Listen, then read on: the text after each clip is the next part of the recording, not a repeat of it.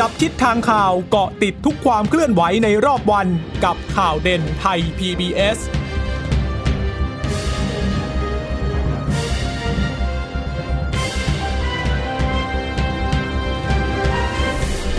สวัสดีค่ะ สวัสดีค่ะต้อนรับคุณผู้ฟังสู่ข่าวเด่นไทย PBS ค่ะ เราพบกันเป็นประจำทุกวันจันทร์ถึงศุกร์บ่ายๆแบบนี้นะคะ อัปเดตข้อมูลข่าวสารที่เกิดขึ้นในรอบวัน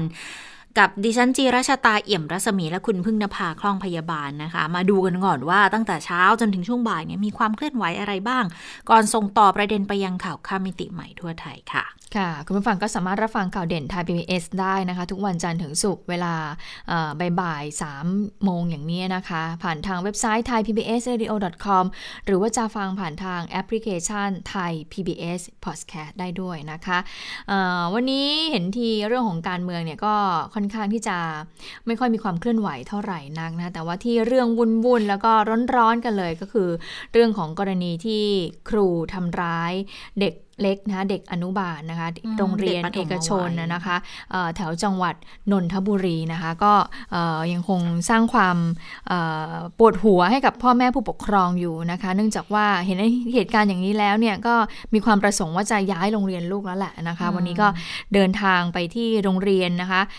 ช่วงนี้คุณพ่อคุณแม่ก็ต้องไปโรงเรียนโรงเรียนที่ปรากฏเป็นข่าวบ่อยครั้งทีเดียวนะคะ เพื่อที่จะไป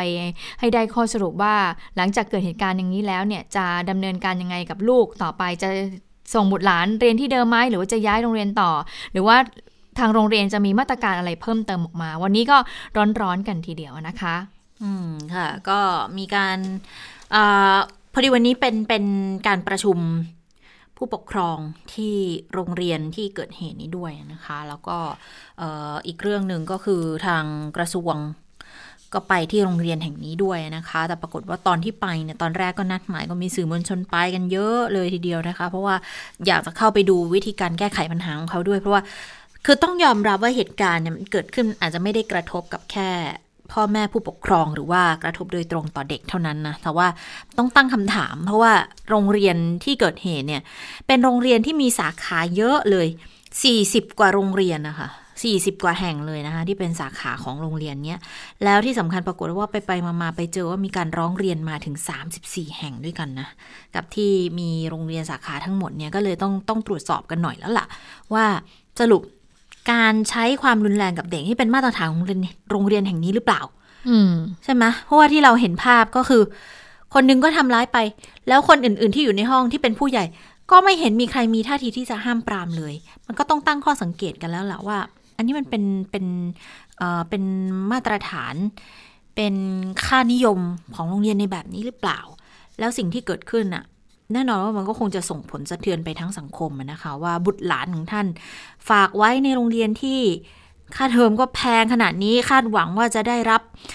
การดูแลที่ดีจะเป็นสภาพสังคมที่ดีมาเจอกันใช้รุนความรุนแรงในแบบนี้เนี่ยก็คงจะต้องตอบคำถามกันให้ได้ ทั้งในส่วนของผู้ปกครองและในส่วนของสังคมด้วย ก็สื่อก็ให้ความสนใจในการเกาะติดประเด็นนี้ทีเดียว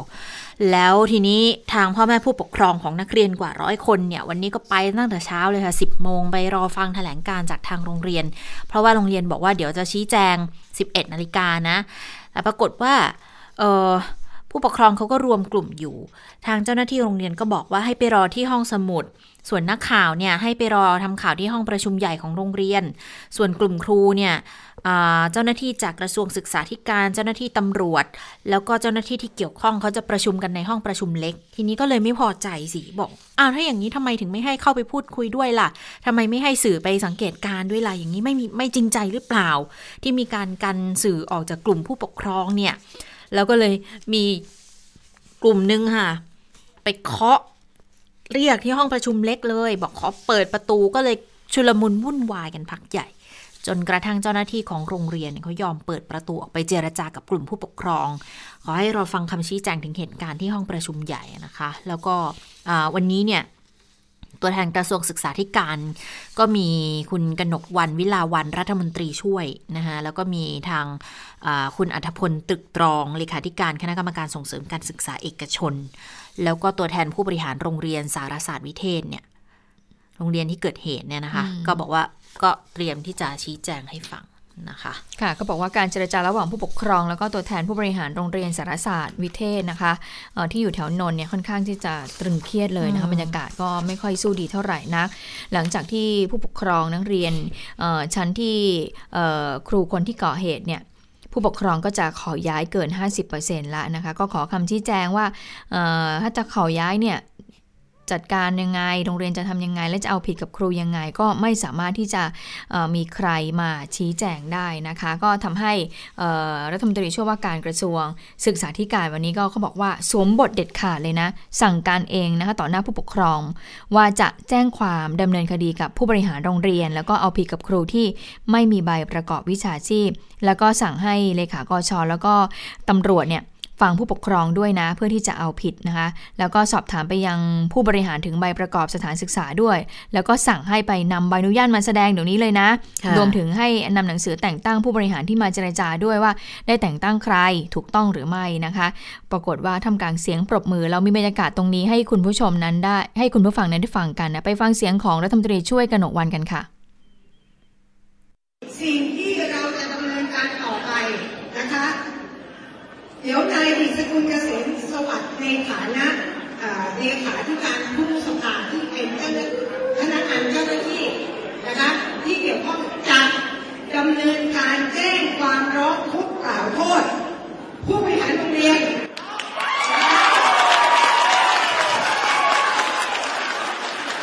รวมทั้งคุณครูและก็เกี่ยวกับในการที่ ไม่ได้นำคนที่มีความ ถูกต้องมาดูแลบุตรหลานของท่าน และในเรื่องของใบประกอบวิชาชีพครูนะคะครูมีสิทธิ์ที่จะสอนหรือเปล่ายังไงหรือเปล่า ให้ท่านสบายใจได้เลยผู้ภายในพรุ่งนี้ร้องทุกข์กล่าวโทษตำรวจอยู่นี่ค่ะ แล้วทางผู้บังคับบัญชาการตำรวจ เราประสานงานผ่านทางผู้กำกับ ท่านให้ความสำคัญดังนั้นไม่มีมวยล้มค่ะ มีคำสั่งแต่งตั้งอย่างเป็นทางการนะคะคณะกรรม คำสั่งทำไมไม่ถือมาโรงเรียนต้องแสดงความจริงใจไม่ใช่นะคะให้วิ่งมาเดี๋ยวนี้เลยคำสั่งที่ถูกต้องมา อย่างนี้ เขาต้องรับผิดชอบทั้งหมดรวมทั้งผู้บริหารและผู้รับมอบอำนาจอ่าต้องรับผิดชอบ มีความผิดก็ดำเนินการตามกฎหมายได้ถูกต้องไหม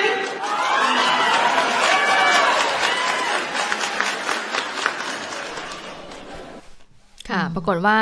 หลั งจากที่ท่านรัฐมนตรีช่วยเนี่ยก็ได้แสดงสวมบทอย่างนี้ออกมานะคะ ปรากฏว่าโอ้วันนี้ได้ใจผู้ปกครองมากเลยนะคะ จะเห็นว่าบรรยากาศเสียงปรบมือของผู้ปกครองที่ก็แบบว่ายินดีนะคะกับมาตรการสั่งการของทางรัฐมนตรีช่วยศึกษาธิการ ก็ต้องยอมรับนะคะว่าถ้าไม่ปรากฏข่าวนี้ออกมาเนี่ยดิฉันก็ยอมรับเลยไม่ค่อยคุ้นชื่อกับรัฐมนตรีช่วยกนกวันเท่าไหร่นักนะคะ วันนี้เนี่ยท่านก็ได้แสดงให้เห็นนะคะว่าท่านนั้นได้มีความจริงจังนะในการแก้ไขปัญหาเรื่องที่เอ่อครูเนี่ยทำร้ายเด็กเล็กมากน้อยแค่ไหนนะคะ แต่ก็ต้องค่ะดูต่อไปยาวๆเหมือนกันนะคะเพราะว่าไม่อยากให้เกิดขึ้นอีกเนี่ยนะคะ ค่ะ คือคือกำลังกำลังพิจเอ่อดูอยู่ว่าที่จะให้แจ้งความเอาผิดเนี่ย ก็จะมีเรื่องของอาดำเนินคดีกับผู้บริหารโรงเรียนใช่ไหมคะ แล้วก็เอาผิดครูที่ไม่ประกอบ ไม่มีใบประกอบวิชาชีพ แต่ว่าอย่าง คนที่ก่อเหตุเนี่ยเห็นบอกว่าไม่ใช่เป็นคุณครูใช่ไหมเหมือนเป็นเป็นพี่เลี้ยงใช่ไหมคะก็เลยจริง ๆ เขาไม่ต้องมีใบประกอบวิชาชีพ แต่ว่าน่าจะเป็นการทำผิดในลักษณะของการทำร้ายร่างกายก็เลยไม่แน่ใจเหมือนกันว่าตัวแทนอย่างทางกระทรวงเนี่ยสามารถที่จะแจ้งความเอาผิดในกรณีนี้ได้หรือไม่นะคะ แล้วก็ใบประกอบการสถานศึกษาอันนี้น่าสนใจโอ้ก็ทวงถามกันมา ถ้ามีก็ไปเอาให้ดูสิโอ้แต่ถ้าไม่มีจริงเนี่ยเป็นเรื่องใหญ่เหมือนกันนะ ก็อาจจะเปิดทำการเรียนการสอนไม่ได้อาจจะต้องปิดไปก่อนเลยหรือไม่นะคะอันนี้น่าสนใจอยู่เหมือนกันนค่ะ เสียงเมื่อสักครู่นี้เป็นการเหมือนกับเอ่อมาบอกว่าเออในมีหนังสือแต่งตั้งผู้บริหารมาพูดคุยกับเอ่อทางผู้ปกครอง แต่ปรากฏว่าทางตัวแทนโรงเรียนเขาพอจะจะจะเอิดพูดว่าเนี่ยตอนนี้ได้มีการแต่งตั้งผู้บริหารมานะคะโอ้รัฐมนตรีช่วยก็สวนทันควันเลย แต่งตั้งใครมีหนังสือมาหรือยังโอ้ปรากฏว่า เป็นภาพบรรยากาศถ้าจะได้เห็นนะคะว่าตัวแทนโรงเรียนอีกคนนึงนั้นนะต้องรีบไปรีบลุกขึ้นเลยอะ่ะเพื่อที่จะไปหยิบหนังสือดังกล่าวนั้นมาแสดงให้ดูนะคะ ก็ค่อนข้างที่จะสวมบทเด็ดขาดเหมือนกันวันนี้ก็เลยปรากฏว่ามีในโพสต์ในออนไลน์ก็จะเห็นนะคะ บอกว่า โอ้ก็คือแบบว่าสดมากรัฐมนตรีช่วยสดมากฟาดมากแม่อะไรประมาณนั้นนะคะ ที่เขามีการวิพากษ์วิจารณ์รัฐมนตรีช่วยกันนะคะ ในส่วนของการแก้ไขปัญหาตรงส่วนนี้นะคะ ค่ะ ส่วนการแก้ไขอีกอย่างหนึ่งที่มีคำสั่งค่อนข้างจะชัดเจนแล้วนั่นก็คือเรื่องของค่าเทอม เพราะว่าปรากฏว่าออพอมาประชุมมาหารือกันแล้วเนี่ยนะคะ คุณอัธพล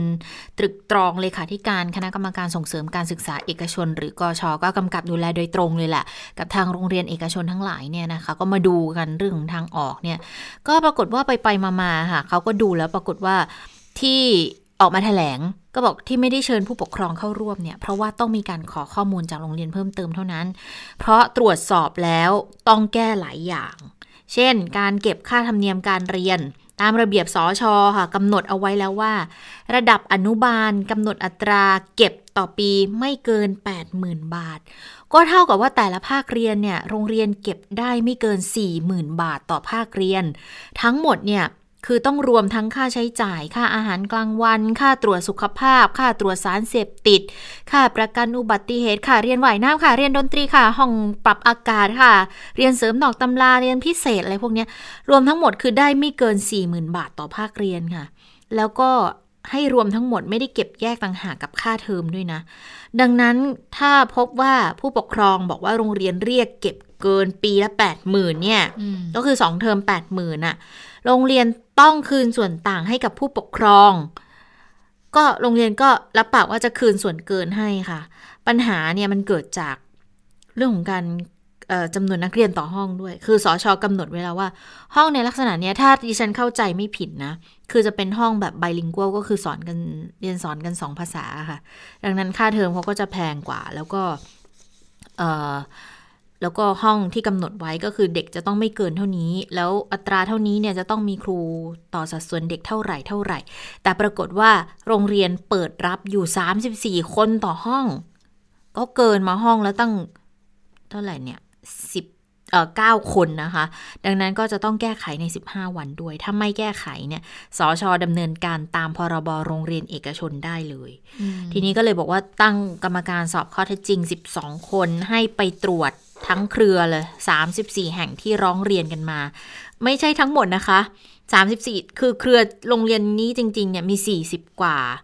แล้วที่ร้องเรียนให้ตรวจเนี่ยมีอยู่ 34 ที่ได้รับการร้องเรียนต้องไปตรวจทั้งหมด ก็จะเริ่มจาก ที่เกิดเหตุเนี่ยเป็นแห่งแรกนะคะ แล้วก็บอกว่าจะจะปิดช่องว่างทั้งหมดค่ะ แล้วมาตรการเนี่ยจะใช้บังคับกับโรงเรียนเอกชนทุกแห่งด้วย ติดประกาศพร้อมภาพถ่ายใบอนุญาตประกอบวิชาชีพครูวันหมดอายุหน้าห้องเรียนทุกห้องเลย ผู้ปกครองจะได้มั่นใจในโรงเรียนเอกชนต่อไป แล้วถ้าโรงเรียนจ้างคนไม่มีใบอนุญาตประกอบวิชาชีพมาทำหน้าที่ครู ก็จะมีโทษจำคุก 3 ปีปรับ 60,000 บาทด้วยนะคะ อืม แต่อันนี้คือที่ที่เข้าใจว่าที่จ้างคนไม่มีใบประกอบวิชาชีพจริง น่าจะเป็นครูฝรั่งอะครูฟิลิปปินส์อะที่แล้วก็เห็นบอกว่ามีอยู่คนเดียวนี่แหละ ที่ที่ว่ามีปัญหา เป็นใช้วีซ่านักท่องเที่ยวเข้ามาแล้วมาสอนเนี่ยนะคะ ก็อืมแต่คนอื่นๆ เห็นเห็นว่าก็ยังไม่ไม่ได้มีปัญหาเท่าไหร่ แต่ทีนี้ คือก็เลยน่าน่าสงสัยเหมือนกันว่า แล้วอย่างนี้ต่อไปควรจะต้องแก้ในเรื่องของมาตรฐานครูของพี่เลี้ยงด้วยหรือเปล่า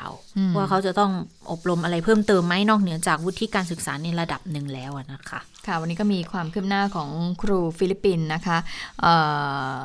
จะเอาทางศาลดีเลยทางตำรวจก่อนทางตำรวจก่อนละกันนะคะ ก็เปิดเผยถึงกรณีครูสอนภาษาชาวฟิลิปปินส์ที่ปรากฏในคลิปแหละเป็นครูผู้ชายนะคะถ้าถ้าเกิดว่าหลาย ๆ ท่านนั้นได้เห็นคลิปดังกล่าวแล้วเนี่ยนะคะ ก็มีอยู่คลิปคลิปหนึ่งเนี่ยครูฟิลิปปินส์เนี่ยก็ก็ไม่ได้แบบว่า เพิกเฉยก็คือมีอาการเพิกเฉยนะคะ แต่ว่าอีกคลิปหนึ่งเนี่ยก็จะเห็นชัดเจนว่าได้มีการกระทำความรุนแรงกับเด็กด้วยนะคะ ก็เป็นหลักฐานจากกล้องวงจรปิดที่ผู้ปกครองก็นำมาเผยแพร่ ซึ่งเรื่องนี้ทางพลตำรวจโทสมพงษ์ชิงดวง ผู้บัญชาการสำนักงานตรวจคนเข้าเมืองก็บอกนะคะว่าปกติเนี่ยตมจะมีชุดตรวจสอบในการขออยู่ต่อนะ อย่างเช่น กรณีครูก็จะต้องได้รับหนังสือรับรองใบประกอบวิชาชีพจากกระทรวงศึกษาธิการ เมื่อได้ใบประกอบวิชาชีพมาแล้วก็จะมายื่นเรื่องกับสตม จากนั้นก็ต้องไปยื่นขออนุญาตการทำงานกับกระทรวงแรงงาน ส่วนกรณีที่โรงเรียนที่เป็นข่าวเนี่ยตมก็ร่วมกับตำรวจพื้นที่ในการตรวจสอบนะคะ ก็พบว่าครูชาวต่างชาติหลายคนเนี่ยส่วนใหญ่ไม่มี ส่วนใหญ่มีใบอนุญาตทำงานถูกต้องนะคะ มีนะคะ ส่วนใหญ่มีใบอนุญาตถูกต้องทั้งวีซ่าพาสปอร์ต ยกเว้นครูหนึ่งคนค่ะที่ไม่มีใบอนุญาตนะคะ จึงได้สั่งการให้ทางตำรวจในพื้นที่เนี่ยแจ้งความร้องทุกข์นะคะ กับครู ในเรื่องของการทำงานโดยที่ไม่ได้รับอนุญาตแล้ว ส่วนโรงเรียนนะคะก็จะแจ้งข้อหาตามพรบการบริหารจัดการทำงานของคนต่างด้าว ปี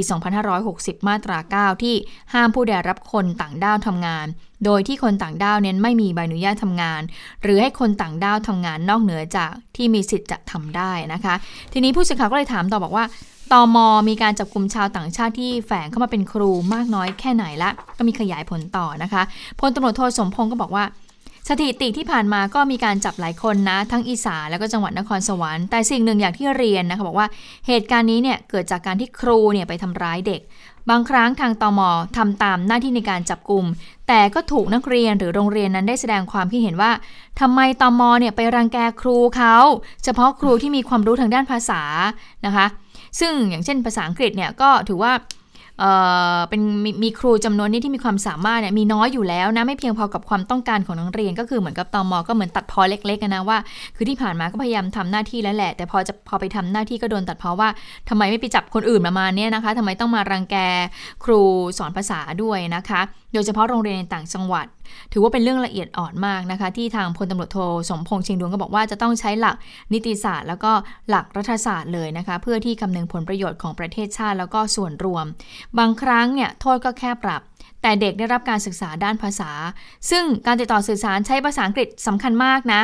บางครั้งการทำงานของตำรวจต้องคำนึงในส่วนนี้เป็นหลักด้วยนะคะ แล้วก็ยกตัวอย่างบอกว่า อย่างกรณีจับกลุ่มที่จังหวัดนครสวรรค์เนี่ย ตอมอก็เคยจับกลุ่มครูคนหนึ่งที่ได้รับอนุญาตสอนอยู่ในโรงเรียนแห่งหนึ่ง แต่ครูคนนี้เห็นเป็นโรงเรียนเทศบาล จึงไปช่วยสอนในวันเสาร์อาทิตย์ ไปเป็นจิตอาสาให้ก็มีคู่แข่งมาแจ้งตอมอ ตอมอก็ต้องไปทำงานตามหน้าที่ ถามว่าอยากทำไหมก็ไม่อยากทำแต่ถ้าไม่ทำก็โดนข้อหาละเว้นการปฏิบัติหน้าที่อีกนะคะ ประเด็นของโรงเรียนที่มีปัญหาก็เกิดจากครูนั้นไม่ได้มาตรฐานแล้วก็ไปทำร้ายเด็กนะคะ ก็จะต้องดูแลแล้วก็ให้ความเป็นธรรมเป็นกรณีกรณีไปค่ะ อันนี้ก็เป็นการพูดมาจากทางสตมนะคะก็ตั้งข้อสังเกตอีกแล้วแหละว่าแล้วทำไมถึงบอกว่าตอมอถึงจ้องจ้องจะรังแกรังแกคนที่เข้ามาประกอบวิชาชีพครู แต่เราก็ต้องคิดเหมือนกันนะว่า เวลาคนอะแรงงานธรรมดาจะเข้ามายังต้องมีใบอนุญาตเลยใบประกอบวิชาชีพ ใบอนุญาตต่างๆ เนี่ยในการจะเข้ามาทำงาน แล้วทำไมคนที่จะเข้ามาเป็นครูอะเป็นคนที่จะมาสอนลูกหลานของเราอะถึงจะ ไม่มีใบอนุญาตแล้วจะเข้ามาทำงานได้อย่างนั้น หรืออันนี้ก็ต้องตั้งคำถามเหมือนกันนะคะว่า ถ้าทำอะไรให้มันถูกต้องมันก็ไม่น่าจะมีปัญหาใด ๆ ทั้งสิ้น แล้วตอนนี้เนี่ยที่เข้ากันมาเยอะเนี่ยจริง ๆ ก็เคยพบปัญหากันก่อนหน้านี้แล้วนะ เพราะว่าหลาย ๆ โรงเรียนก็พยายามที่จะหาทางเลือกด้วยการเปิดเป็น bilingual แล้วพอจะ bilingual ก็ต้องหาครูที่เชี่ยวชาญในภาษาอังกฤษใช่ไหมคะแล้วแถว ๆ บ้านเราเนี่ยที่จะเยอะก็จะเป็นที่ฟิลิปปินส์ ที่จะมีครูที่พูดภาษาอังกฤษได้เยอะดังนั้น เราก็จะเห็นครูฟิลิปปินส์เข้ามาเยอะเนี่ย ก็เลยกลายเป็นพอเข้ามาเยอะๆเขาก็ต้องตรวจสอบนะ แล้วถ้าเกิดไม่เป็นไปตามกฎหมายแล้วถ้ามีปัญหาอย่างกรณีนี้ก็เห็นชัดเจนแล้วอะว่ามันเกิดอะไรขึ้นบ้างนะคะ กับคนที่ถ้าเกิดสมมติไม่มีใบประกอบวิชาชีพแล้วเข้ามาทำอะไรที่ไม่ถูกต้องไม่ถูกไม่ควรอย่างเงี้ยก็สามารถที่จะเอาผิดได้ในส่วนหนึ่งเลยละ ซึ่งวันนี้ก็ศาลก็มีคำสั่งออกมาแล้วนะเรียบร้อยแล้วนะครูสอนภาษาคนนี้นะคะ ค่ะศาลก็ศาลแขวงนนทบุรีค่ะ ก็สั่งปรับ 5,000 บาท ครูสอนภาษาชาวฟิลิปปินส์คนนี้แหละ ซึ่งอยู่ในห้องเดียวนะคะกับครูจุ๋มแล้วก็ซึ่งไปกระชากแขนเด็กอนุบาลนะคะศาลพิพากษาจำเลยมีความผิดตามพระราชกำหนดการบริหารจัดการการทำงานของคนต่างด้าวนะคะ ปี 2560 มาตรา 8 นะคะ ปรับ 10,000 บาท แล้วครูฟิลิปปินส์คนนี้ก็ให้การรับสารภาพก็ลดโทษให้นะคะกึ่งหนึ่งคงปรับ 5,000 บาทนะคะจากการตรวจสอบเอกสารของนายมาวิน ครูสอนภาษาอังกฤษชาวฟิลิปปินส์คนนี้นะคะ ก็พบว่าเดินทางเข้ามาในประเทศไทยเนี่ยด้วยวีซ่านักท่องเที่ยวนะ เมื่อช่วงต้นเดือนมกราคมปี 63 จากนั้นก็ได้ยื่นเอกสารขออยู่ต่ออยู่มาเรื่อย ๆ เลย จนมาถึงวันที่ 26 กันยายน เนื่องจากว่าไม่สามารถที่จะเดินทางออกนอกประเทศได้เนื่องจากโควิด -19 ซึ่งก็ได้ยื่นเรื่องขออยู่ต่อจนถึงวันที่ 26 ตุลาคม โดยเรื่องเนี่ยก็อยู่ระหว่างการรออนุมัติเพื่อที่จะอยู่ต่อในประเทศไทยนะคะ แล้วนายมาวินเนี่ยก็ได้ไปสมัครเป็นครูสอนภาษาอังกฤษที่โรงเรียนสารศาสตร์วิเทศราชพฤกษ์นะคะ ก็เริ่มงานแบบทดลองงานเมื่อวันที่ 16 กรกฎาคม เริ่มงานไม่นานนี้เองนะคะค่ะเมื่อเท่าไหร่อะเมื่อสองสาเดือนที่ผ่านมา ก็ได้รับค่าจ้างเงินเดือนละ 20,000 บาท โดยที่ไม่มีใบอนุญาตทำงาน ซึ่งทางโรงเรียนก็แจ้งว่าอยู่ระหว่างการทดลองงานอยู่นะคะ จึงไม่มีหนังสือสัญญาว่าจ้างซึ่งถ้าเขาไม่มีความผิดหรือว่าปรากฏในเหตุการณ์นี้ก็ก็ปล่อยเบลออย่างนี้เรื่อยๆผ่านไปอะใช่ไหมคะเอออันนี้ก็เป็นไม่มีใครำถาไปนะตรวจสอบได้อย่างเงี้ยเหรอคะอืมแล้วเราจะรับ ครูมาสักคนนี้เราก็ไม่ต้องทำสัญญงสัญญาอะไร แล้วครูก็สามารถที่จะทำงานได้โดยที่ไม่ต้องมีสัญญาอย่างนี้เหรอ โอ้ยตายแล้วโอ้ทำไมเป็นน่าเป็นห่วงมีอะไรน่าเป็นห่วงจังเลยอืมถ้าเกิดเขาทำอะไรที่มันเกินกว่าการทำร้ายร่างกายล่ะ ถ้าเกิดอะแล้วก็จริงๆ มันแควรจะต้องตรวจสอบสุขภาพจิตด้วยนะทำงานกับเด็กเนี่ยเออถูกไหมคือตั้งแต่ต้นนะอ่าว่าคุณคุณรับคนที่ไม่มีใบประกอบวิชาชีพมาทำงานคุณก็มีความผิดแล้วอะค่ะ คืออะเอาง่ายๆ เทียบกับสมมุติ ดิฉันเป็นเจ้าของร้านก๋วยเตี๋ยวอืมรับพนักงานเป็นแรงงานข้ามชาติประเทศเพื่อนบ้านมาอืมไม่มีใบอนุญาตอืมตำรวจมาตรวจ ดิฉันก็โดนแล้วนะ ใช่ อันนี้เป็นโรงเรียนเลยนะอืมทำไมถึง แต่ว่าโรงร้านก๋วยเตี๋ยวของคุณเจษตาก็ยังไม่ได้ ให้เป็นพนักงานเสิร์ฟเนี่ยอ่าก็อาจจะไม่ต้องมีคุณสมบัติหรืออมมีคุณวุฒิมากพอแค่เพียงแต่ว่าสื่อเสิสาร์รฟเข้าใจสื่อสารเข้าใจสิร์ฟถูกได้โต๊ะอ่าทำสะอาดสะอ้านแต่เนี่ยขเนี่ยขันแข็งมาดูแลเด็กนะมาดูแลเด็กโอเค มาดูแลเด็กเนี่ยก็ต้องน่าจะสอนด้วยนะเด็กเล็กๆพราะาเป็นด้วยครูต่างชาติก็คือเออต้องพูดภาษาด้วยอะใช่ เพราะฉะนั้นแล้วเนี่ยก็ต้องสำคัญมากเลยนะ แล้วเด็กห้องหนึ่งเห็นไหมเด็ก ค่อนข้างมาอยู่รวมกันก็จะเจียวจ้าวมากเด็ก ๆ ก็เป็นวัยของเขาอะนะคะ เพราะฉะนั้นเนี่ยมีต้องความอดทนเยอะอะเออคนที่เป็นครูที่สอนเด็กเล็กเนี่ยก็ต้องใช้ความอดทนต้องใช้สติอย่างมากทีเดียวนะคะอะทีนี้วันนี้ก็มีความคืบหน้าเอ่อครูที่ก่อเหตุนะคะก็คือครูจุ๋มคนนี้ละค่ะค่ะเอ่อปรากฏว่าวันนี้เนี่ยครูจุ๋มก็เข้าพบกับผู้บัญชาการตำรวจภูธรภาคหนึ่งนะคะ โดยเข้าพบเนี่ย ไม่ให้สัมภาษณ์กับผู้สื่อข่าวใดๆเลย ด้วยสีหน้าที่เคร่งเครียดนะคะตำรวจก็ได้มีการปิดห้อง ก็ทำการสอบปากคำครูจุ๋มอย่างละเอียดเลยนะคะ โดยพลตำรวจตรีไพศาลวงศ์วัชรมงคล ผู้บังคับการตำรวจ จังหวัดนนทบุรีก็บอกว่า ได้แจ้งข้อกล่าวหากับครูจุ๋มหรือว่านางสาวออนอุมา ครูประจำชั้นอนุบาลนะคะ ที่มีพฤติกรรมใช้ความรุนแรง แล้วก็ทำร้ายเด็กเนี่ยในข้อหาทำร้ายร่างกายผู้อื่น และความผิดตามพรบคุ้มครองเด็กนะคะในเบื้องต้น ส่วนความผิดตามพรบครู ยังคงต้องสอบสวนอย่างละเอียดอีกครั้ง จึงจะดำเนินการแจ้งข้อกล่าวหานี้ได้ ซึ่งในวันนี้นอกจากจะแจ้งข้อกล่าวหา 2 ข้อกล่าวหากับครูจุ๋มแล้วนะคะ ก็ยังต้องแยกดำเนินคดีกับครูจุ๋มอีก 8 คดีด้วย ตามที่มีหลักฐานชัดเจนจากผู้ปกครองที่ได้เดินทางมา แจ้งความให้ดำเนินคดีกับครูจุ๋มทั้ง 8 คนด้วยก็บอกเป็นความผิดต่างกรรมต่างวาระกันนะคะเห็นบอกว่าแม่ของครูจุ๋มที่บอกว่าป่วยเนี่ยก็วันนี้ก็เห็นในออนไลน์ก็ออกมาเออขอโทษแทนลูกสาวเหมือนกันนะคะบอกว่าลูกสาวไม่ได้ตั้งใจขอเออให้ทางคุณพ่อคุณแม่ผู้ปกครองเนี่ยให้อภัยกับลูกสาวด้วยนะคะอืมก็เลยเป็นความทุกข์ใจที่เกิดขึ้นกับเอ่อแม่ของผู้ก่อเหตุไปนะคะ ค่ะก็ ก็ตัวลูกตัวเองโดนแบบนี้ก็ต้องคิดเหมือนกันว่าลูกคนอื่นที่เขาโดนลูกตัวเองทำร้าย คนที่เป็นผู้ปกครองเหมือนกัน คนที่เป็นพ่อเป็นแม่เหมือนกันเขาจะคิดยังไงนะคะ เพราะว่า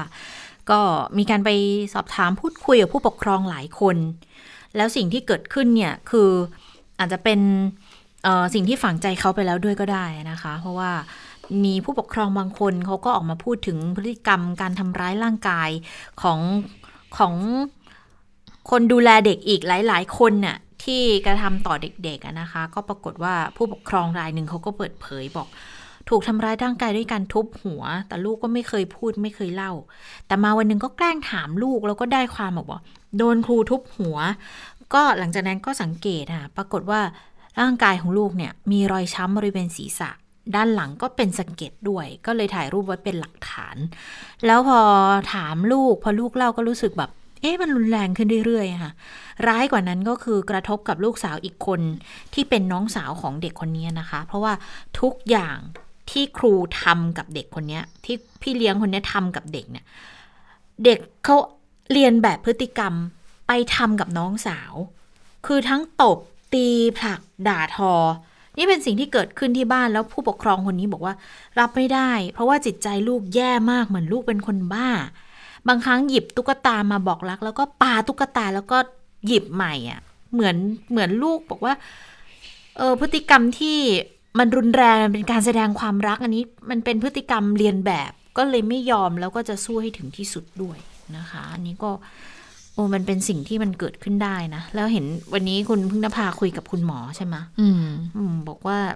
วิธีการสังเกต ใช่ ก็ต้องดูพฤติกรรมลูก ใช่ไหมคุณหมอก็บอกว่าทางที่ดีเนี่ยคุณพ่อคุณแม่ผู้ปกครองทั้งหลายเนี่ยต้องสังเกตด้วยนะคะว่าเมื่อลูกกลับจากโรงเรียนน่ะก็คอยถามว่าใช้คำถามปลายเปิดนะว่าลูกเป็นยังไงบ้างวันนี้ไปเรียนมาสนุกไหมคุณครูเอ่อเป็นยังไงบ้างวันนี้เอ่อ คุณครูให้ลูกทำอะไรบ้างคะอะไรอย่างเงี้ยให้มีการสอบถามกับอืมเอ่อลูกแล้วก็คอยสังเกตจับสัญญาณลูกว่าว่ายังไงบ้างนะคะ ก็บอกว่าเป็นวิธีการหนึ่งที่คุณพ่อคุณแม่นั้นจะช่วยได้ เพราะว่าอย่างเอ่อเมื่อวานนี้ที่ดิฉันฟังสัมภาษณ์ของผู้ปกครองบางท่านก็บอกว่า มีท่านหนึ่งก็บอกว่าก็ ลูกเนี่ยเคยมาบอกแล้วนะอืมลูกเคยมาบอกแล้วบอกว่าเจ็บเจ็บหลังไงอืมเจ็บหลังเจ็บหลังที่โดนตีเออนะที่โดนใช่ไหมตีเนี่ยโดนกระชากหลังอะไรเงี้ยแต่ทีนี้ผู้ปกครองเขาก็แบบว่า ก็ไม่ได้คิดว่าเออเกิดจากการที่ครูเนี่ยทำร้าย แต่ว่าลูกเนี่ยบอกแล้วแหละว่าเจ็บหลังนะคะจนมา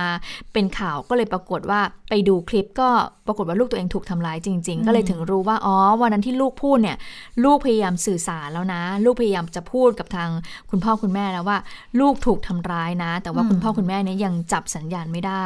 วันนี้คุณหมอโอซึ่งเป็นคุณหมอเออที่นักจิตวิทยานักเด็จิตวิทยาที่อะไรนะเพจเลี้ยงลูกนอกบ้านนะคะค่ะก็ได้มีบอกว่าเอ่อสิ่งถึงสำคัญเลยเนี่ยคุณพ่อคุณแม่ต้องคอยจับสัญญาณ คอยสังเกตด้วย ดูว่าลูกเนี่ยมีรอยฟกช้ำอะไรหรือเปล่านะคะ แล้วคุณหมอบอกว่า แล้วคุณคุณผู้ปกครองต้องไม่มีความเกรงใจโรงเรียนนะฮ่าก็คือก็คือถ้ามีออะยาไรกกลัวว่าโรงเรียนจะบอกว่าเราเยอะอืมเพราะทุกอย่างมันเป็นแบบสวัสดิภาพของเด็ก ๆ ใช่ไหมอืมสวัสดิภาพของลูกเรา ดูว่ามีร่องรอยการแบบบาดแผลฟกช้ำดำเขียวอะไรที่มันไม่ได้เกิดขึ้นที่บ้านหรือเปล่าหรือว่าใช่ดูสิลูกมีพฤติกรรมที่เปลี่ยนไปยังไง ซึมไหมมีความก้าวร้าวเพิ่มขึ้นหรือเปล่าค่ะนี่มันจะเป็นสัญญาณที่สามารถ บ่งบอกเบื้องต้นได้ว่าบางทีเด็กๆเขาก็พูดไม่ถูกอธิบายไม่ถูกใช่ก็ต้องค่อยๆ ไปแซะค่อยๆ ไปแงะเขาออกมานะคะก็อย่างเมื่อสักครู่ที่คุณเจษตาเล่าบอกว่าที่ผู้ปกครองท่านหนึ่งเขาก็ปรากฏว่าลูกเขาก็ไปมีความอะอ่าใช้ความรุนแรงกับน้องสาวใช่ไหมทีนี้เอ่อเรื่องนี้เนี่ยเมื่อวานนี้ผู้สื่อข่าวคุณพัฒพรตันงามก็เล่าให้ฟังเหมือนกันเขาบอกว่ามีผู้ปกครองท่านหนึ่งก็เล่าบอกว่า ลูกเขาอะบอกกับครูบอกว่า เนี่ยครูครูตีเพราะครูรักอืม ครูตีเพราะครูรักรักมากๆเรียนและครูรักหนูครูรักหนูครูเลยตีหนู แล้วพอเหมือนกับว่าแล้วพอพ่อแม่พูดอะไรก็ไปตีพ่อแม่ด้วยอืมบอกคือนี่คือเด็กเนี่ยก็เหมือนกับรับรับรับรับสัญญาณมาว่าอ๋อที่ครูตีเพราะครูรักเพราะฉะนั้นเด็กเป็นก็เลการยแสดงความรักเออก็เลยตบหน้าพ่อเขาให้เลย ใช่ พ่อก็เลยแบบว่าตกใจมากทำไมว่าลูกเนี่ยทำไมมีอาการเช่นนี้ออกมาอืมนะคะ แต่บางทีเด็กก็ก็จับสัญญาณยากเหมือนกันนะอืมเพราะว่าเด็กเล็กๆอะ บางทีเขาก็พัฒนาเขาการพัฒนาตามวัยการเขาเนอะตามวัยของเขาอะค่ะ ก็บางทีเขาจะมีการใช้ใช้แรงต้องการที่จะขึ้นมาเป็นคนที่มีอำนาจควบคุมอะอืมทำไม่ได้ก็ก็ใช้แรงก็ตีก็ก็มีอาการการแสดงพฤติกรรมก้าวร้าวบ้าง บางทีมันก็โอ้ ก็ยากยากเหมือนกันนะ ว่าว่าอันนี้เป็นพฤติกรรมเด็กหรือว่าเป็นพฤติกรรมที่เขาไปซึมซับมาจากที่โรงเรียนเนื่องจากว่าเขาถูกกระทำมา ดังนั้นเรื่องของการค่อยๆ พูดคุยสอบถามอย่างที่ที่คุณหมอแนะนำอันนี้ก็ดีเหมือนกันนะ บอกว่าอืมค่อยๆถามซิวันนี้ลูกทำอะไรบ้างเป็นคำถามปลายเปิด แล้วให้เขาเล่าแล้วเราก็ต้องในฐานะที่เป็นพ่อแม่ก็ต้องพิจารณาต้องคอยๆจับสัญญาณดูว่ามันมีอะไรที่มันผิดแปลกไปเกิดขึ้นหรือเปล่า แต่จริงๆโรงเรียนเดี๋ยวนี้เขาก็มีกล้องวงจรปิดนะ ไม่งั้นมันจะมีหลักฐานเยอะขนาดนี้หรือ ก็เราก็สามารถควรที่จะให้พ่อพ่อแม่ผู้ปกครองดูได้เหมือนกันนะคะ ถ้าเกิดว่ามั่นใจว่ามันไม่มีอะไรที่ผิดไปจากปกตินะคะแต่ว่าโรงเรียนนี้ที่มาเกิดเหตุและผู้ปกครองค่อนข้างที่จะสะเทือนใจอย่างมากคือว่าเป็นโรงเรียนเอกชนด้วยซึ่งเสียค่าใช้จ่ายค่าเทอมเสียค่าเทอมแพงมากค่าธรรมเนียมอย่างเมื่อสักครู่ที่คุณเจษตาเล่าให้ฟังเนี่ยค่อนข้างจะสูงอยู่เหมือนกันสมมติค่าธรรมเนียมด้วยใช่ไหมคะเก็บปีหนึ่งอะห้ามเกิน 8 0,000 บาทเทอมหนึ่งเนี่ยมีปีหนึงมีสองเทอมเต็มที่เต็มเออ max อะเพราะฉะนั้นเนี่ยอ่อ เขาก็เก็บเต็มแม็กอยู่แล้วคุณพ่อคุณแม่ก็คาดหวังเหมือนกันคาดหวังว่าการที่เสียเงินมากขนาดเนี้ยก็คือว่าให้ลูกเนี่ยก็ได้รับสิ่งที่ดีที่สุดค่ะได้รับความปลอดภัยที่มากที่สุดนะคะดิฉันก็สอบถามคุณหมอโอเหมือนกัน เพราะว่าหลังจากที่เกิดเหตุอย่างเนี้ยเอ่อ พ่อแม่ผู้ปกครองหลายท่านที่ไม่ได้อยู่โรงเรียนเนี้ยเขาก็เริ่มมีความกังวลเป็นห่วงแล้วว่าอ้าวแล้วลูกฉันที่ฉันส่งไปเรียนทุกวันฮะทุกวันเนี่ยจะเป็นยังไงจะเจอเหตุการณ์อย่างนี้บ้างหรือเปล่านะคะ แล้วหรือว่าบางคนก็บอกว่าโอ้ถ้าเจออย่างนี้ปุ๊บเนี่ยต้องเปลี่ยนโรงเรียนเลยนะคะ ดิฉันก็สอบถามครูว่า อย่างนี้ยจะมีวิธีแนะนำยังไง ครูบอกว่า คือจริง ๆ ก็ไม่อยากให้คุณพ่อคุณแม่แบบว่าคือเปลี่ยนสถานที่ในการเรียนบ่อยนะ แต่อยากให้คุณพ่อคุณแม่สร้างภูมิคุ้มกันให้กับลูก ให้ให้ให้ลูกรู้ว่า สิทธิ์ของสิทธิ์ในการเข้านึกถึงเนื้อของตัวของเขาเนี่ยเป็นยังไง ถ้ามีใครมาทำอย่างนี้กับเขาไม่ได้นะ เพื่อที่เด็กนั้นจะได้สื่อสารกับพ่อแม่ผู้ปกครอง และพยายามสื่อสารให้ลูกว่าเออลูกนะ มันมีทั้งด้านดีด้านไม่ดีนะ เพราะฉะนั้นบางทีมันต้องเจอด้านดีด้านไม่ดีบ้าง เพราะว่าผู้ปกครองคงจะคาดหวัง มันคงปกป้องลูกเหมือนไข่ในหินตลอดเวลาไม่ไม่ได้ได้ เพราะว่าอืมแต่ละคนก็ไม่เหมือนกันน่ะดังนั้นก็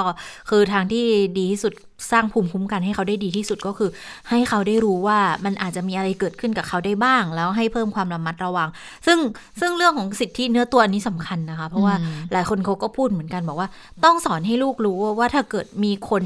ผู้ชายที่ใครก็ไม่รู้ แล้วมาทำในลักษณะของการจับเนื้อต้องตัวที่มันเกินเลยไปเนี่ย จับตรงไหนที่เป็นพื้นที่ที่แบบ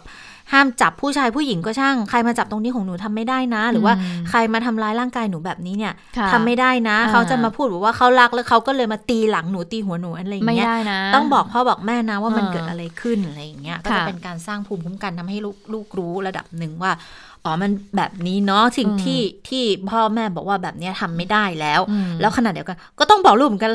ลูกก็ไปทำแบบนี้กับคนอื่นเขาไม่ได้นะ ค่ะอืมสอนสอนไปซึ่งกันก็และกันอย่างเราเนี่ยมันต้องเจอเด็กฝรั่งใช่ไหมเราจะเอ็นดูใช่ไหมหรือว่าเราอ่าเจอลูกเพื่อนหรือเจอลูกใครเนี่ยเราจะอยากถ้าเป็นคนไทยนิสัยคนไทยจะเข้าไปเล่นพุ่งกับลูเข้ากไปใช่ไหมจับพุ่งไปจับไปแก้มหอมเด็กไปอุ้มเขาอะไรอย่างเงี้ยแต่นี่ฝรั่งบางทีเนี่ยไม่ไม่ได้ได้นะคะ เพราะว่าเขาเขามีสิทธิ์ตรงนี้อยู่เขาเขาค่อนข้างที่จะคำนึงถึงสิทธิของเด็กตรงนี้มากเลยเป็นการเข้าถึงเนื้อถึงตัวถึงเขาเนี่ยไม่ได้เลยนะคะ เพราะฉะนั้นแล้วบางทีเนี่ยเราเวลาเราไปเมืองนอกแล้วเจอเด็กฝรั่งน่ารักน่ารักเนี่ยเออก็เลยยังแบบคอยปรำปรำเออเพื่อนฝูงกันเลยว่าเอ้ยยูอย่าไปเข้าไปไปจับแก้มเด็กไปจับแบบนั้นหรือว่าไม่ได้ไปเอ็นดูเด็กขนาดนั้นนะ เพราะว่าบ้านเขาเนี่ยเขาไม่ได้เหมือนบ้านเราเขาอืมเออไม่ได้รับแล้วเรื่องนี้แล้วนะคะมีความผิดตามกฎหมายด้วยนะอืมถ้าเกิดเขาแจ้งความขึ้นมาเนี่ยมีความผิดเลยนะ ไปละเมิด ลูกเขาอะนะคะ เออ อันนี้ก็เป็นสิ่งที่คงต้องค่อยๆเรียนรู้กันไปนะ อันนี้ก็อาจจะเป็นในแง่ดีเหมือนกันว่าในข่าท่ามกลางข่าวร้ายๆ ก็มีมุมมองที่ทำให้เราได้เรียนรู้เพิ่มเติมขึ้นอะนะคะ ค่ะ เรื่องนี้เห็นบอกว่า อ๋อ ดิฉันลืมเลย มีผู้ปกครองเนี่ยเขาพูดถึงเรื่องของการเยียวยาด้วยว่าอ่าเนี่ยเขามาวันเนี้ยมาสี่ติดตามมาสี่ห้าวันแล้วเนี่ย อยากจะรู้ว่าโรงเรียนเนี่ยมีวิธีการเยียวยาอย่างไรบ้างนะคะเอ่อโอเค ตอนเนี้ยไล่ครูออกละ ไล่ครูที่ถูกทำที่ทำร้ายร่างกายเด็กเนี่ยออกละ แต่หลังจากเนี้ยทางโรงเรียนเนี่ยจะมีมาตรการเยียวยาอย่างไร ไปฟังเสียงผู้ปกครองกันค่ะ แต่อ่ามาตรการป้องกันเนี่ยที่ผมเรียกร้องไปเบื้องต้นเนี่ยมีมาแล้วอ่าเขารับปากเขาจะทำให้ แต่เขาบอกว่าจะดำเนินการให้ภายใน 15 วันนะครับแต่ค่าดำเนินการข้อที่สองอะที่พวกผมเรียกร้องไปเลยค่า ค่าทำขวัญเด็กๆนะครับเขาบอกว่าอันนี้ให้เสนอมาแล้วจะพิจารณาภายใน 5 วันนะครับ ซึ่งเรียกว่าค่าชดเชยดีกว่านะครับค่าชดเชยที่เขาแจ้งให้ผมมาเมื่อวานนี้คืออะไรบ้างนะครับเขาให้อ่าเรียนพิเศษฟรี 5 เดือนนะครับเดือนละ 800 เป็นมูลค่า 4,000 บาทนะครับค่า summer 1เทอมมูลค่า 5,000 บาท คือ 9,000 บาทนะครับ ซึ่ง 9,000 บาทผมว่ามันมันไม่ใช่ข้อค่าชดเชยละมันมันไม่ถูกต้องอย่างน้อยๆเนี่ยเทอมเนี้ยค่าเทอมเทอมหนึ่งเนี่ยลูกผมผมพวกผมต้องได้คืน คือค่าเทอมคืออะไรครับ คือการเราส่งลูกมาเรียนกับบุคลากรที่มีคุณภาพ ที่มีวุฒิภาวะที่มีใบประกอบวิชาชีพที่มีการศึกษาถูกไหมครับ แต่การที่เขาเอาใครมาสอนลูกผมก็ได้เนี่ยลูกผมก็ได้เนี่ยมันไม่ใช่ถูกไหมครับถ้างั้นแปลว่าลูกผมไม่ได้มาเรียนถูกไหมครับเหมือนมาฝากพี่เลี้ยงเลี้ยงดูอะ ถูกไหมฮะไม่ใช่ไม่ใช่ครูไม่ใช่บุคลากรครูมาสอน เพราะนั้นถือผมถือว่าเทอมนี้ลูกผมไม่ได้เรียน เพราะฉะนั้นเขาต้องคืนค่าเทอมมาให้ผมเนี่ยอันนี้คือเบื้องต้นแต่เมื่อกี้เขาบอกว่าคืนค่าเทอมเฉพาะบุคอ่าผู้ปกครองที่ประสงค์จะย้ายเด็กไปเรียนที่อื่น และด้วยตามกฎกระทรวงนะครับ คือหลักสูตร EP เนี่ยมีนักศึกษาได้ไม่เกิน 25 คนใช่ไหมครับ แต่ที่นี่มี 34 คนเราออกไป2ถึง32 แค่นี้มันก็ผิดหลักสูตรแล้วครับเพราะฉะนั้นน่ะถ้าเทอมเทอมหนึ่งเนี่ยเขาจะเก็บพวกผมไม่ได้เขาต้องคืน ส่วนมาตรการเยียวยาเรื่องอื่นน่ะ ผมให้เขาเสนอมา แต่ก็ไม่มีการเสนออะไรเกิดขึ้น ก็กลายเป็นว่าวันนี้ก็คือมารับข้อฟังเสนอจากพวกผมอีก ก็ต้องรอคำตอบวันวันจันทร์อีกรอคำตอบวันจันทร์แล้วถ้าผมตกลงเรียนต่อ ใช้เวลาดำเนินการ 15 วันอีกสุดท้ายปิดเทอมพอดีครับ แล้วผมต้องจ่ายค่าเทอมเทอมหนึ่งเหรอครับ ผมสมควรจะได้คืนไหมครับ อืมอันนี่ก็เป็นเรื่องที่มีการนำเสนอกันอยู่นะว่าสรุปแล้วจะยังไงกันแน่นะคะ แต่ขณะเดียวกันนะคะ ก็มีทนายอยู่คนหนึ่งที่เขามาดูเรื่องนี้ด้วยอย่างทนายรณรงค์แก้วเพชรเนี่ยเขาก็ วันนี้ที่มีการชี้แจงเนี่ยเขาก็มาพูดอย่างนี้เขาบอกว่าผิดหวังที่ไม่ได้รับการชี้แจงอย่างที่ควรค่ะ คือสิ่งที่เขาอยากจะทราบจากทางผู้บริหารเนี่ยก็คือเรื่องเหตุการณ์ที่เกิดขึ้น ตั้งแต่การคัดเลือกบุคลากรที่เข้ามาสอนเลยว่าคัดเลือกแบบไหนทำไมถึงมีเหตุการณ์แบบนี้ล่ะ แล้วก็ไม่ได้รับอนุญาตให้เข้าไปติดตามความคืบหน้าด้วยนะคะ แล้วทีนี้เขาบอกว่าอ่าบ่ายสองเนี่ยจะมีผู้ปกครองเนอร์เซอรี่เข้ามาแจ้งความเพิ่มเติมกรณีทำร้ายเด็กด้วย ก็ต้องการความกระจ่างว่านโยบายการป้องกันเด็กในประเทศ คุ้มครองเด็กกันได้แค่ไหน และปฏิบัติตามอนุสันธิสัญญาเด็กระหว่างประเทศไหมตอนนี้โรงเรียนไม่ได้ให้ถามค่ะ ก็เลยต้องไปถามกับภาครัฐที่เขามีอ่า หน้าที่โดยตรงนี่แหละ ว่าจะมีมาตรการช่วยเหลือเยียวยาตรวจสอบเข้มข้นยังไงบ้าง เพราะว่าหลายข้อร้องเรียนที่ยื่นเมื่อวานก็ยังไม่ชัดเจน แล้วก็ต้องยอมรับในกระบวนการกฎหมายบอกว่าครูคนนี้เนี่ยคือเขาไม่ได้หลบหนี พี่เลี้ยงคนนี้เขาไม่ได้หลบหนี แล้วถ้าเกิดทำผิดจริง โทษจำคุกก็ไม่เกิน 3 ปี ดังนั้นสถานศึกษาก็ไม่สามารถที่จะปัดความรับผิดชอบได้นะคะ ก็ต้องร่วมรับผิดชอบกับลูกจ้างด้วยนะคะแล้วเรื่องนี้นายกว่ายังไงบ้างนะคะ กับกรณีครูทำร้ายเด็กอนุบาลนะคะ นายกบอกว่าพอดีตอนนี้เป็นกระแส นายกก็บอกว่ามันมาเป็นเรื่องแล้วก็ขอให้ระวังอย่างที่สุดนะการลงโทษเด็กก็อยากฝากให้ครูที่มีอยู่4ี่แสนกว่าคนทั่วประเทศเนี่ยอย่าให้กลายมาเป็นปัญหา เป็นเงื่อนไขกลับมาที่รัฐบาล ก็ฝากไปยังองค์กรครู จะทำโทษ ตีแรงๆทำโทษหนักไม่ได้แล้วนะ ในปัจจุบันนี้นะคะก็อย่าให้กลายมาเป็นปัญหาก็หวังความร่วมมือจากเหล่าคุณครูทั้งหมดนะคะ เพราะว่าเดี๋ยวนี้เนี่ยมีกล้องมีคลิปมีโซเชียลมีเดียเห็นหมดเลยนะคะ นายกบอกว่าเป็นห่วงนะคะว่าจะเป็นการขยายความขัดแย้งให้มากขึ้น ก็ขอให้กระทรวง แล้วก็สถานศึกษาทุกแห่งนั้น ต้องระมัดระวังในเรื่องนี้ การลงโทษ การบูลลี่ทั้งหมดก็ขอให้อยู่ในกฎอยู่ในระเบียบที่เหมาะสมค่ะค่ะอ่าเรื่องก็ต้องถึงนายกรัฐมนตรีเหมือนกันนะ เพราะว่าเป็นประเด็นเป็นกระแสสังคมที่ทำให้นายกรัฐมนตรีเองก็ต้องหยิบยกขึ้นมาพูดเรื่องนี้ด้วยเหมือนกันนะคะอ่าพูดถึงนายกรัฐมนตรีแล้วไปดูเอ่อการประชุมครมวันนี้บ้าง วันนี้เนี่ยมีการต่อพรกฉุกเฉินออกไปอีกหนึ่งเดือนนะคะ ก็ไม่ได้เกินความคาดหมายแต่อย่างใด ก็เป็นไปตามที่สบคชุดใหญ่ มีมติให้ต่ออายุพรกไปอีกหนึ่งเดือนค่ะ แล้วก็เป็นส่วนสำคัญในการดำเนินมาตรการด้านสาธารณาสุขท่ามกลางการระบาดของโควิด -19 ในประเทศเพื่อนบ้านด้วยนะคะ ส่วนคนละครึ่งเป็นยังไงนะ ตอนนี้ก็มีการเคาะออกมาก็บอกว่าเห็นชอบมาตรการรักษาระดับการบริโภคในประเทศ และเพิ่มกำลังซื้อผู้มีไรายได้น้อยและประชาชนทั่วไป 24 ล้านคน วงเงิน 51,000 ล้านบาทนะคะ ทั้งเรื่องของคนละครึ่งที่เพิ่มกำลังซื้อให้กับผู้มีบัตรสวัสดิการแห่งรัฐนะคะ แล้วก็มาตรการคนละครึ่งด้วยค่ะ ค่ะมาถึงเรื่องของเออการเมืองบ้างนะคะ เรื่องของรัฐบาลแห่งชาติก็เป็นกระแสมาช่วงเอ่อสองสามวันนี้นะคะ ว่าค่ะรัฐอาจจะมีการตั้งรัฐบาลแห่งชาติหรือเปล่านะคะหลังจากที่เอ่อทางพรรคเพื่อไทยเนี่ยมีการปรับเปลี่ยนโครงสร้างการบริหารงานเอ่อภายในพรรค เพื่อไทยไปแล้วนะคะ วันนี้เนี่ยผู้สื่อข่าวก็ถามพลเอกประวิตยวงษ์สุวรรณนะคะ รองนายกรัฐมนตรีก็ให้สัมภาษณ์ในเรื่องนี้นะคะ เรื่องถึงกระแสข่าวจะตั้งรัฐบาลแห่งชาติพลเอกประวิตยก็บอกว่าที่ไหนล่ะคุณก็ต้องไปถามกับคนที่ให้ข่าวสิ มาถามผมได้ไง ผมไม่ได้ให้ข่าวจะไปรู้ได้อย่างไร ไปฟังเสียงพลเอกประวิตยกันค่ะผลไม่สัมพันธ์กันเมืองกระแสรัฐบาลไงที่ไหน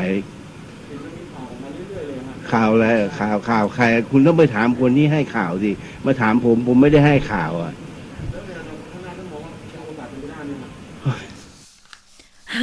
สั้นถอนๆหายมาใจกเลยเฮ้ยอย่างเดียวเลย ใช่แล้วก็เก็บแล้วก็เก็บไปเลยไม่เลยใช่ไหมไปเลยใช่นะคะ ก็บอกแล้วใครให้ข่าวก็ไปถามคนนั้นสิอืมแล้วใครเป็นคนให้ข่าวล่ะ ก็ทีนี้นักข่าวก็เลยถามไปทั่วเลยคราวนี้นะคะ ไปถามคุณธรรมนัทด้วยเออ คุณธรรมนัทพรมเผ่ารัฐมนตรีช่วยว่าการกระทรวงเกษตรและสหกรณ์แล้วก็น่าจะในฐานะของรองหัวหน้าพรรคพลังประชารัฐด้วยแหละ ก็พูดถึงเรื่องความเป็นไปได้การจะมีรัฐบาลแห่งชาติเนี่ยก็บอกเป็นไปไม่ได้หรอก แต่ก็ไม่รู้ก็ต้องไปฟังจากนายกรัฐมนตรีอีกทีหนึ่งนะคะ แต่ว่าสำหรับสถานการณ์บ้านเมืองในประเทศขณะนี้เนี่ยผู้สื่อข่าวก็ถามว่าควรจะมีรัฐบาลแห่งชาติ มาช่วยกู้วิกฤตเศรษฐกิจและบ้านเมืองไหมร้อยเอกธรรมนัฐก็เลยบอกงี้ค่ะบอกว่า ต้องคุยกันหลาย ๆ ฝ่าย โดยเฉพาะผู้ใหญ่ต้องพูดคุยกัน แต่ว่าตัวเองเนี่ยมองไม่น่าจะเป็นไปได้ เพราะว่ายังไม่มีการคุยอะไรกัน ตอนนี้ต่างคนต่างทำงานค่ะ แล้วเรื่องของการปรับโครงสร้างของพรรคเพื่อไทย แล้วจะทำให้การทำงานในสภา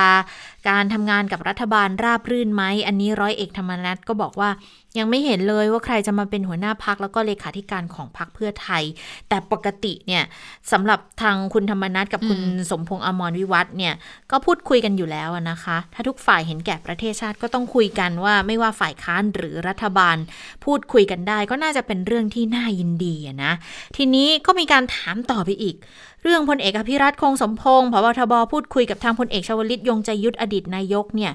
ที่เป็นคนที่ออกมาพูดเรื่องรัฐบาลแห่งชาติด้วยเนี่ยเป็นสัญญาณอะไรไหม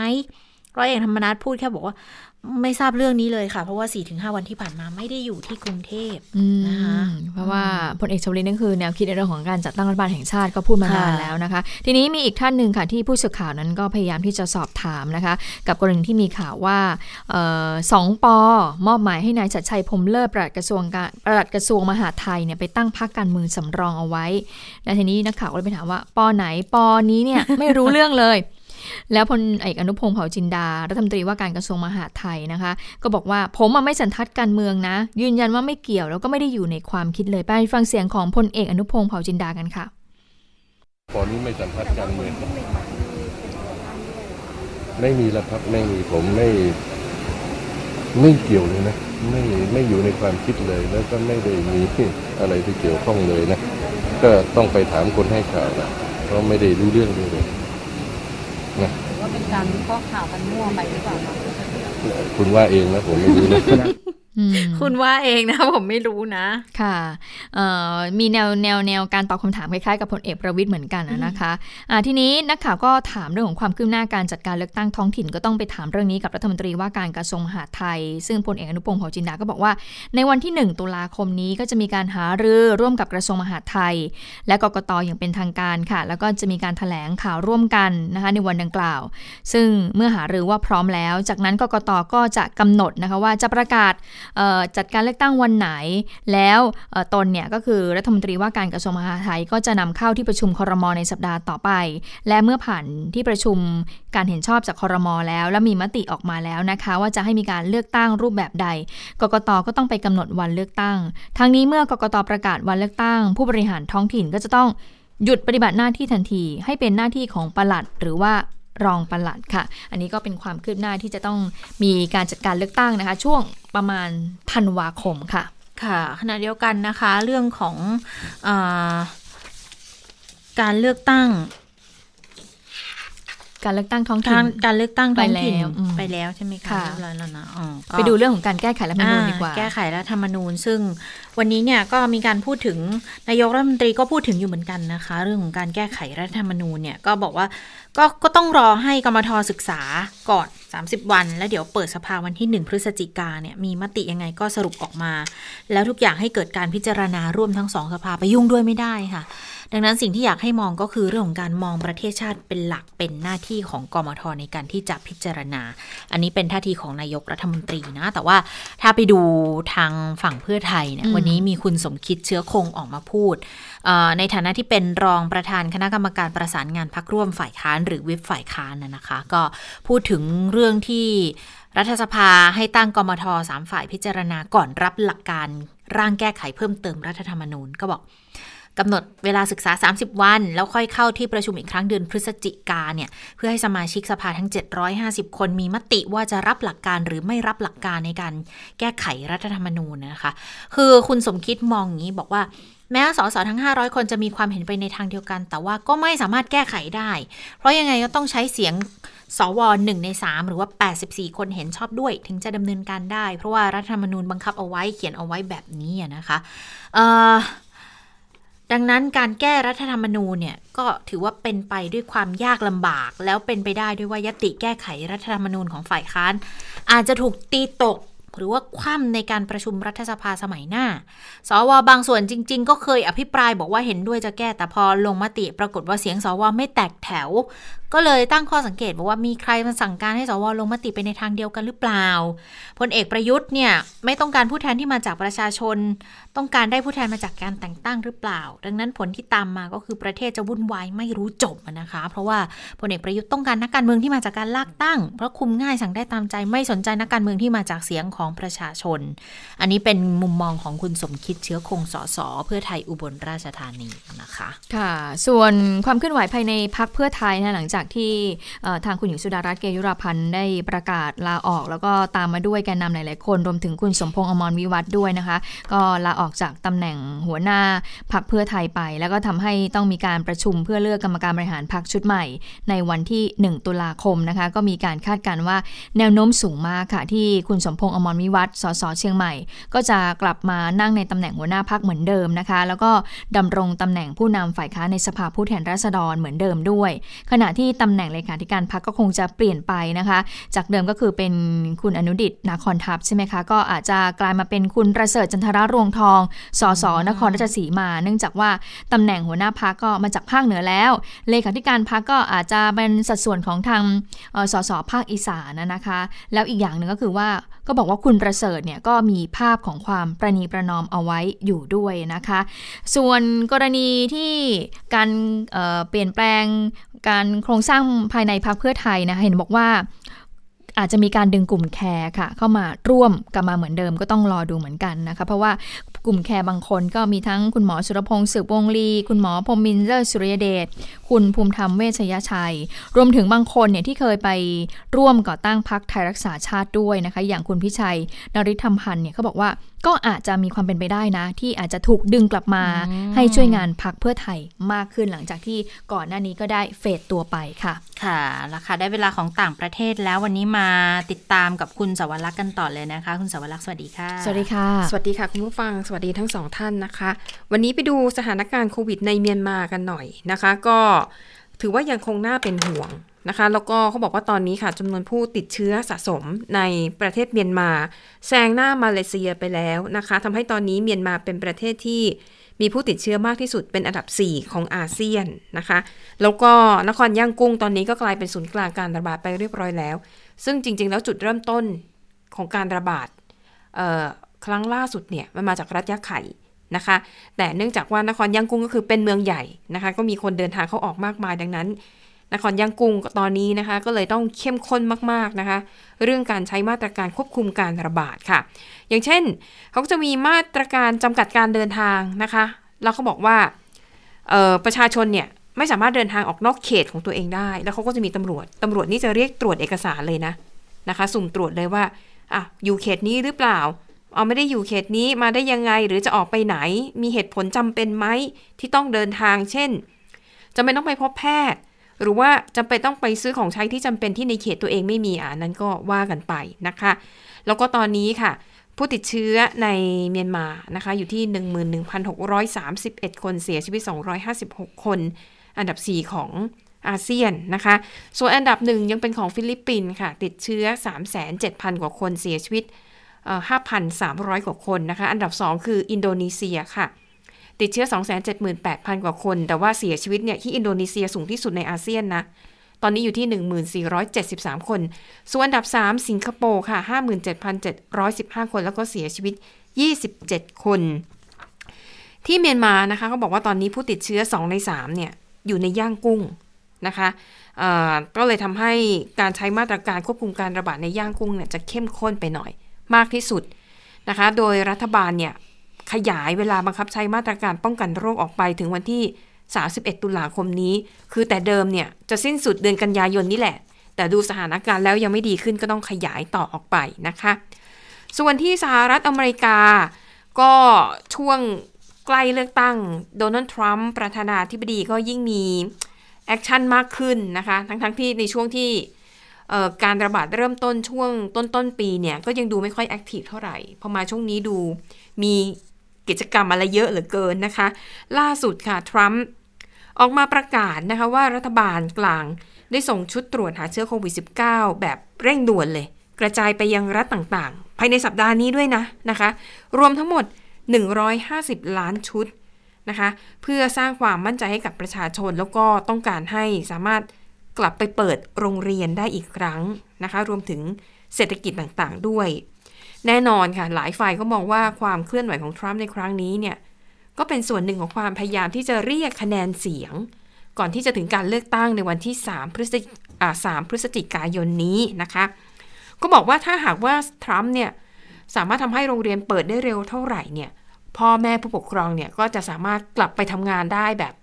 เต็มที่มากขึ้นนะคะ เพราะว่าการที่เด็กๆไม่ไม่ได้ไปโรงเรียนเนี่ย มันก็เป็นภาระของผู้ปกครองที่อาจจะต้องสลับการอยู่บ้านเพื่อดูแลเด็ก หรืออาจจะต้องเอาลูกไปฝากไว้กับคนอื่นหรือฝากเลี้ยงนะคะ ซึ่งก็ไม่ค่อยสะดวกสักเท่าไหร่ แล้วก็ในอเมริกานะคะ ก็ยังมีการเปิดเผยข้อมูลเกี่ยวกับการติดเชื้อในเด็กด้วยนะคะ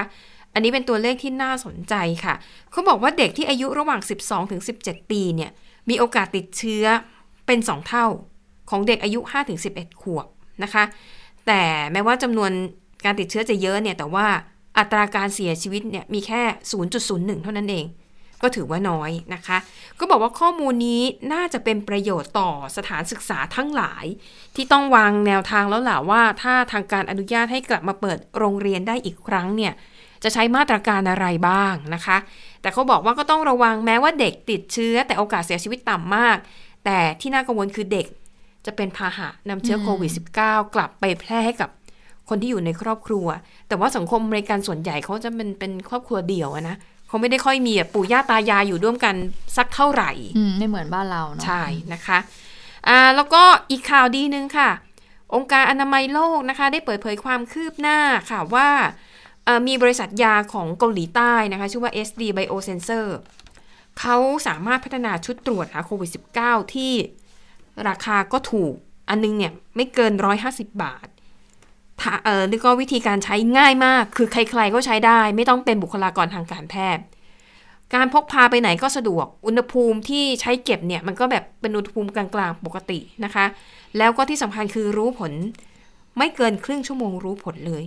แล้วเขาบอกว่ามันเป็นชุดตรวจที่ค่อนข้างดีมาก คือดีทุกอย่างนะคะ ก็ทำให้บริษัทแอปบอร์ดของสหรัฐอเมริการ่วมมือกับ Biosensor ของเกาหลีใต้ แล้วก็มูลนิธิ Bill and Melinda Gates ของผู้ก่อตั้ง Microsoft เนี่ยแหละ เขาร่วมมือกัน และจะผลิตชุดตรวจแบบนี้จำนวนนะคะทั้งหมดเนี่ย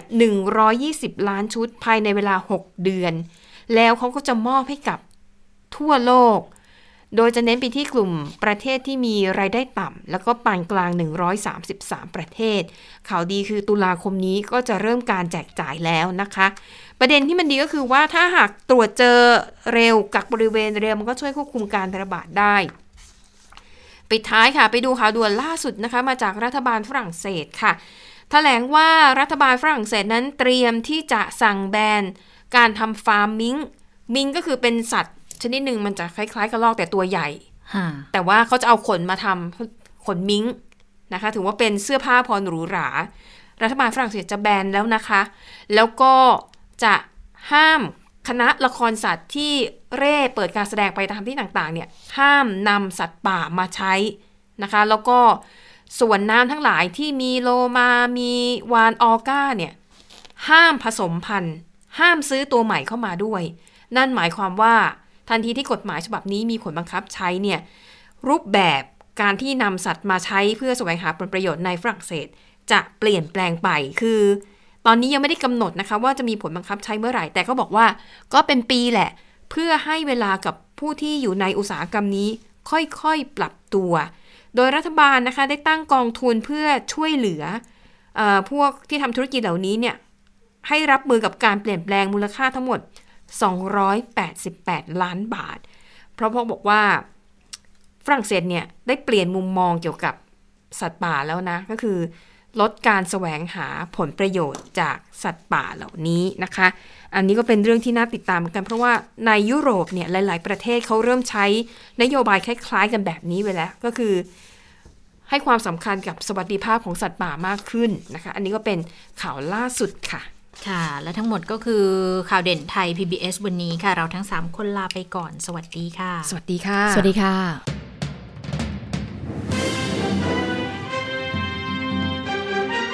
ติดตามข่าวเด่นไทย PBS ได้ทุกวันจันทร์ถึงศุกร์เวลา 15นาฬิกาทางไทย PBS ดิจิทัล Radio